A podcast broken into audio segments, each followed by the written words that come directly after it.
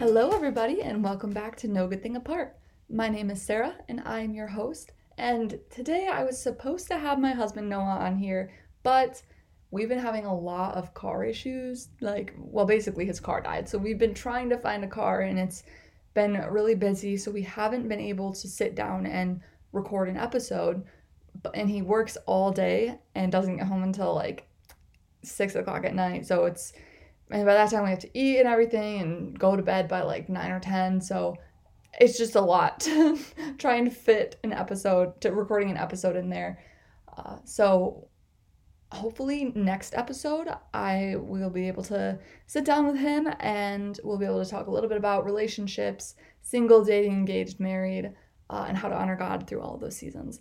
But for today it's just going to be me. So I wanted to talk a little bit about something that has been on my heart for a little bit now, uh, and it's something that I struggle with continuously. And I'm really, it's like it's it's like a long term struggle that you just have to keep on working on and keep on being aware of because it's not just something that goes away, and that is discontentment.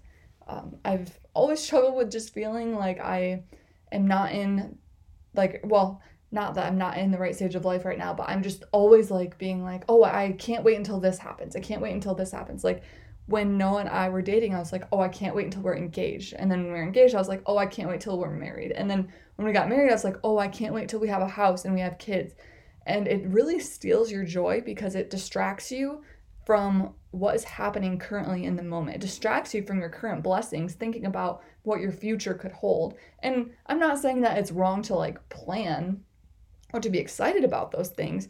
But when you are just like so set on the next stage of life that you're missing out on what is happening right now, that's when it becomes an issue. And really, it comes down to a lack of faith. And I say that because you, if you're constantly thinking about the next stage of life, like there, for me, anyways, like part of it is like, well, like what will that look like?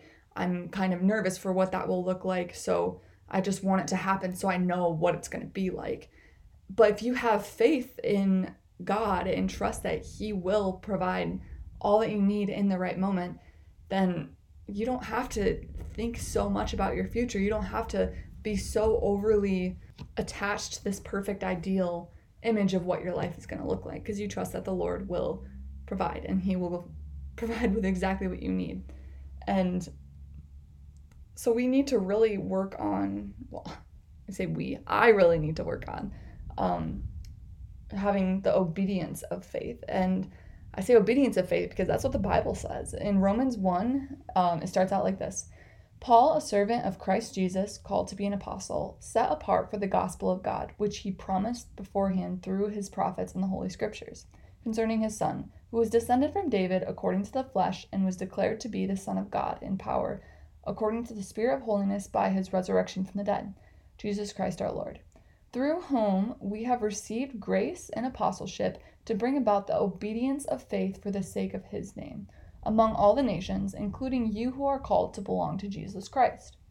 So, this passage is telling us that faith is a matter of obedience. It's not just some wishy washy cliche thing. It is a matter of being like, okay, I might be worried about the situation, but I am going to choose to have faith in the situation and not worry. And it's really, really hard to do that. But when we do that, it provides so much peace because God is the Father of all peace. And by trusting in His plan and not worrying about it, it's it's just so much better because we don't have to worry about it. And also, if we are discontent in regards to like wanting what other people have, that is also a lack of faith because you're basically saying, God, I know better than you. I know what I need. You don't know what I need because I don't have that. And I'm going to do whatever I can to get that. Like, I, I don't know. Even like with having car issues this past week, I was like, man, I really wish we had another car. But then it's like, okay, obviously, sorry, it's really raining outside. So, um, but by having faith that the Lord will provide a car when we need it.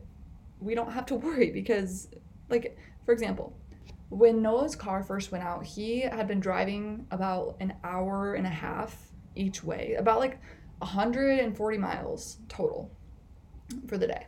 And it was spent we were spending like $20 in gas every day and he works 4 days a week. So it was a lot of gas that we were using. Uh, and then his car died and so then we were like, okay, well, I guess we'll have to figure out like borrowing people's cars and then he can take my car on the days that I don't work and so I was like, well, I guess it's just what we have to do for now. But then he changed to a to a different like team that he's he was on, and so now his boss can pick him up in our city. So he just carpools with his boss, and all I have to do is just drop him off in the morning, Would, not like 5 a.m. But like still, it's just such a blessing that the Lord orchestrated that. It's so, as my friend Caleb would say, just providence of God, and um, it's just so crazy because I was thinking about it, I was like, you know, that could have happened before the car went out but then it wouldn't have like answered our prayer you know because we wouldn't have even known that we needed that. But god answered our prayer in a way that we didn't even think about. And obviously we're still oh my goodness we're still looking for a car but we don't have to be afraid that it's going to go crazy because we know that god will provide even if in even if it's in a way that we don't quite understand. So moving on to Jeremiah 17, 5 through 9. It says, Thus says the Lord, Cursed is the man who trusts in man and makes flesh his strength, whose heart turns away from the Lord. He is like a shrub in the desert and shall not see any good come. He shall dwell in the parched places of the wilderness and in an uninhabited salt land. Blessed is the man who trusts in the Lord, whose trust is the Lord. He is like a tree planted by water that sends out its roots by the stream, and does not fear when heat comes, for its leaves remain green, and is not anxious in the year of drought, for it does not cease to bear fruit. The heart is deceitful above all things, and desperately sick. Who can understand it?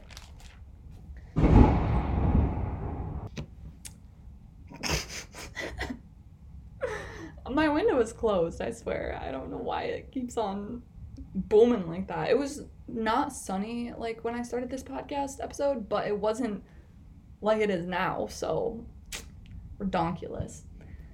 Okay, anyways, so back to the text. It's this text is saying that cursed is the man who trusts in man and makes flesh his strength, whose heart turns away from the Lord. So this is just blatantly telling you if you trust in your own like thinking, own if you have faith in yourself, basically, it's not going to go well for you. You're going to be tossed and turned by the waves. And I didn't become a believer until I was in high school, so I understand that concept. Like, I was just so lost before I was a believer. And it's not even, it's not like this cliche, like, thing where it's like, oh jesus saved my soul. It's like no this beautiful thing oh, oh jesus saved my soul. Like i was i was a wretch. And i know that it's not a super popular belief but it is the truth. And truth is so subjective nowadays but in reality it's not. They we just the enemy is trying to make people think that truth is relative when it's really not. Because that's a really great lie to spin off of. Uh, so it goes on to say, He is like a shrub in the desert and shall not see any good come. He shall dwell in the parched places of the wilderness and an uninhabited salt land. So my study Bible explains this a little bit. It says, like, explaining how he's like a shrub in the desert and how he will be alone and without resources when disaster comes. So when trusting in yourself, there's no other resources when disasters come except for yourself. And we are when we have the Holy Spirit in us, we are more powerful than the devil. But without the Holy Spirit, we are not. And I think that is a common misconception. common misconception that oh like the devil isn't really that powerful, but he is. He isn't more powerful than God by any means, but he's more powerful than the human nature without the Holy Spirit. Like the Bible explains that he is the prince of the power of the air and how we were all once walking in his ways before we became a believer. So he's he's powerful, but I'm not going to give him too much credit because Jesus destroyed him, so um but moving on. So in the next section of that, it says, Blessed, on the contrary, blessed is the man who trusts in the Lord, whose trust is the Lord. And then this is the analogy it gives to these individuals. He is like a tree planted by water that sends out its roots by the stream, and does not fear when heat comes, for its leaves remain green, and is not anxious in the year of drought, for it does not cease to bear fruit. So, with our trust in God, like we don't, we really don't need to worry. And we are stable, basically, is what this is saying. And then the next verse says, The heart is deceitful above all things and desperately sick. Who can understand it? And that is, I don't know if you've heard the um, saying, like, oh, just follow your heart and then it'll lead you to wherever you need to go. But this is literally saying that the heart is deceitful above all things. So why would we follow something that is deceitful and sick? It just doesn't make sense. But once again, the enemy just wants us to have this idea that, oh, our heart is just so um, leading and it's so guiding. Why? Because he is the father of lies. He is the most deceitful thing. So, of course, he's going to want you to follow something that is extremely deceitful. He's going to want you to put all of your trust in something that is not God. And honestly, he doesn't really care how he does it. As long as he is getting you away from God, he is doing what he does best.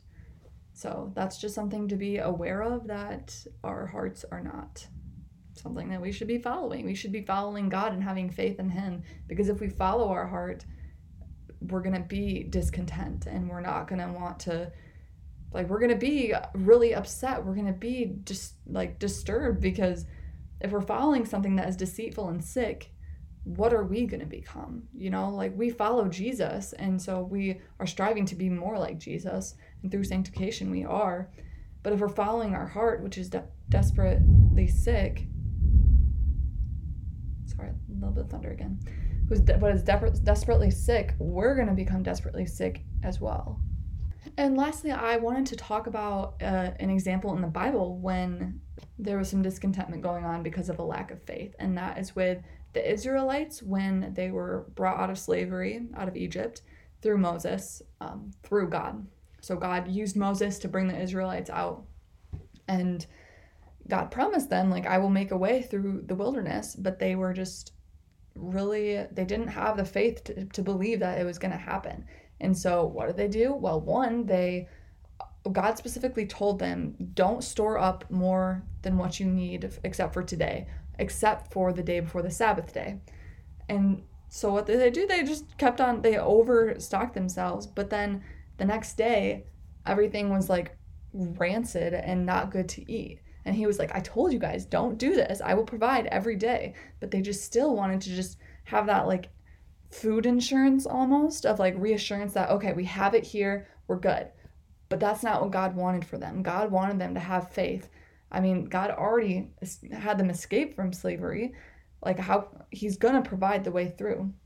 And so in Exodus 16 2 through 3, it says, And the whole congregation of the people of Israel grumbled against Moses and Aaron in the wilderness.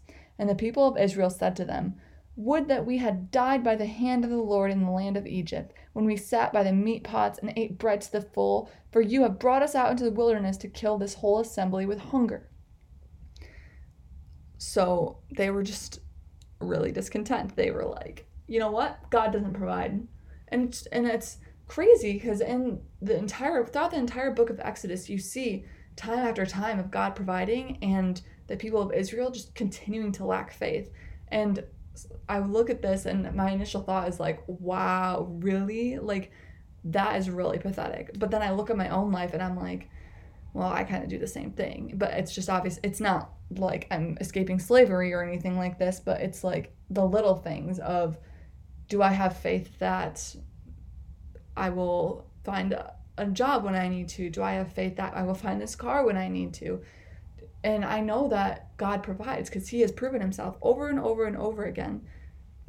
But this temptation to just lean on our own understanding is very strong. And the Bible also addresses this in Proverbs 3 5 through 6. It says, Trust in the Lord with all your heart and do not lean on your own understanding. In all your ways, acknowledge him, and he will make straight your paths. So, in all like there's just a common theme of trusting in the Lord, having the faith. But it's it's hard when it's easy to have faith when things are going good in life, but it's hard when a loved one dies, when there isn't healing that takes place, when the car dies, when you lose your job, when you don't have any money, when you lose a family member. It's it's really hard in those moments to look to God and be like, you know what? I trust you through this, and I trust that you know what you're doing in this. But it's necessary that we do this because if we don't, we can't change what's happening in our life. We 100% cannot. And there's this illusion that if we worry, we can change the circumstances because we're going to take action. But you can take action without having worry. You can take action by having faith. And it's not, I think it's that misconception, misconception, I cannot say that word today, is because it's like, oh, well, if I have faith, then I don't have to do anything. But in reality, if you have faith, God might be trying to tell you to do something. And then that will like cultivate what he is providing. Or sometimes he just straight up just provides it. Either way, it's all through God. And so it's it's just this really it's really beautiful to trust in the Lord because it's so much more peaceful and you don't have to, you really don't have to worry. I've said that like at least six times on this episode, just in this little episode, but it's so true. And the enemy, the best way to get you to feel trapped is to get you to feel worried, to feel like you can't get out of something, to get you to feel like you are worthless, that there's no point in your actions. But in reality, that's not true. And if we follow our hearts, we will believe that those lies because the heart's deceitful and sick. And so we're going to be deceived and sick as well. And following our own understanding, which is so small compared to God's understanding. Like, God has seen everything that has ever happened in the history of everything. He has seen everything that ever will happen in the history of everything. And he is also a personable God. So he also sees you where you are right now in this current situation. And so we can have peace and contentment knowing that God does not keep gifts from his children. He doesn't he's not like an evil God who's just like, ha ha ha, how can I how can I mess up their life today? That's not who God is. That is who Satan is. And Satan wants you to believe that that's who God is because then Satan wins and he can distract you from the Lord. But God is a caring God, He's a loving God, and He's not going to give you something that will harm you, even if it seems like it's literally the worst thing in the entire world. God wants to see you through this situation, and the enemy wants to see you fail in this situation. So I just wanted to remind you guys of that. And also, when it comes to like jealousy and wanting what other people want, like, God gives you what you need. God even gives you what you want sometimes. And if you don't have something and someone else has it, there's a reason for that. And even if you don't understand the reason, have faith that God understands the reason. So that is the end of this episode today. It's a little bit shorter than other episodes, but because it's just me, I don't really have as much to say. When it's two people, there's going to be a little bit longer. But I am really excited for the next episode. And I, like I said before, hopefully Noah can get on here and we can talk a little bit more about relationships and um, single, dating, engaged, marriage. Yeah, all of that. I know I said that wasn't proper grammar, but it's okay. And yeah, I will see you guys in two weeks. And I hope that you guys abide in the vine in these next two weeks. Bye, guys.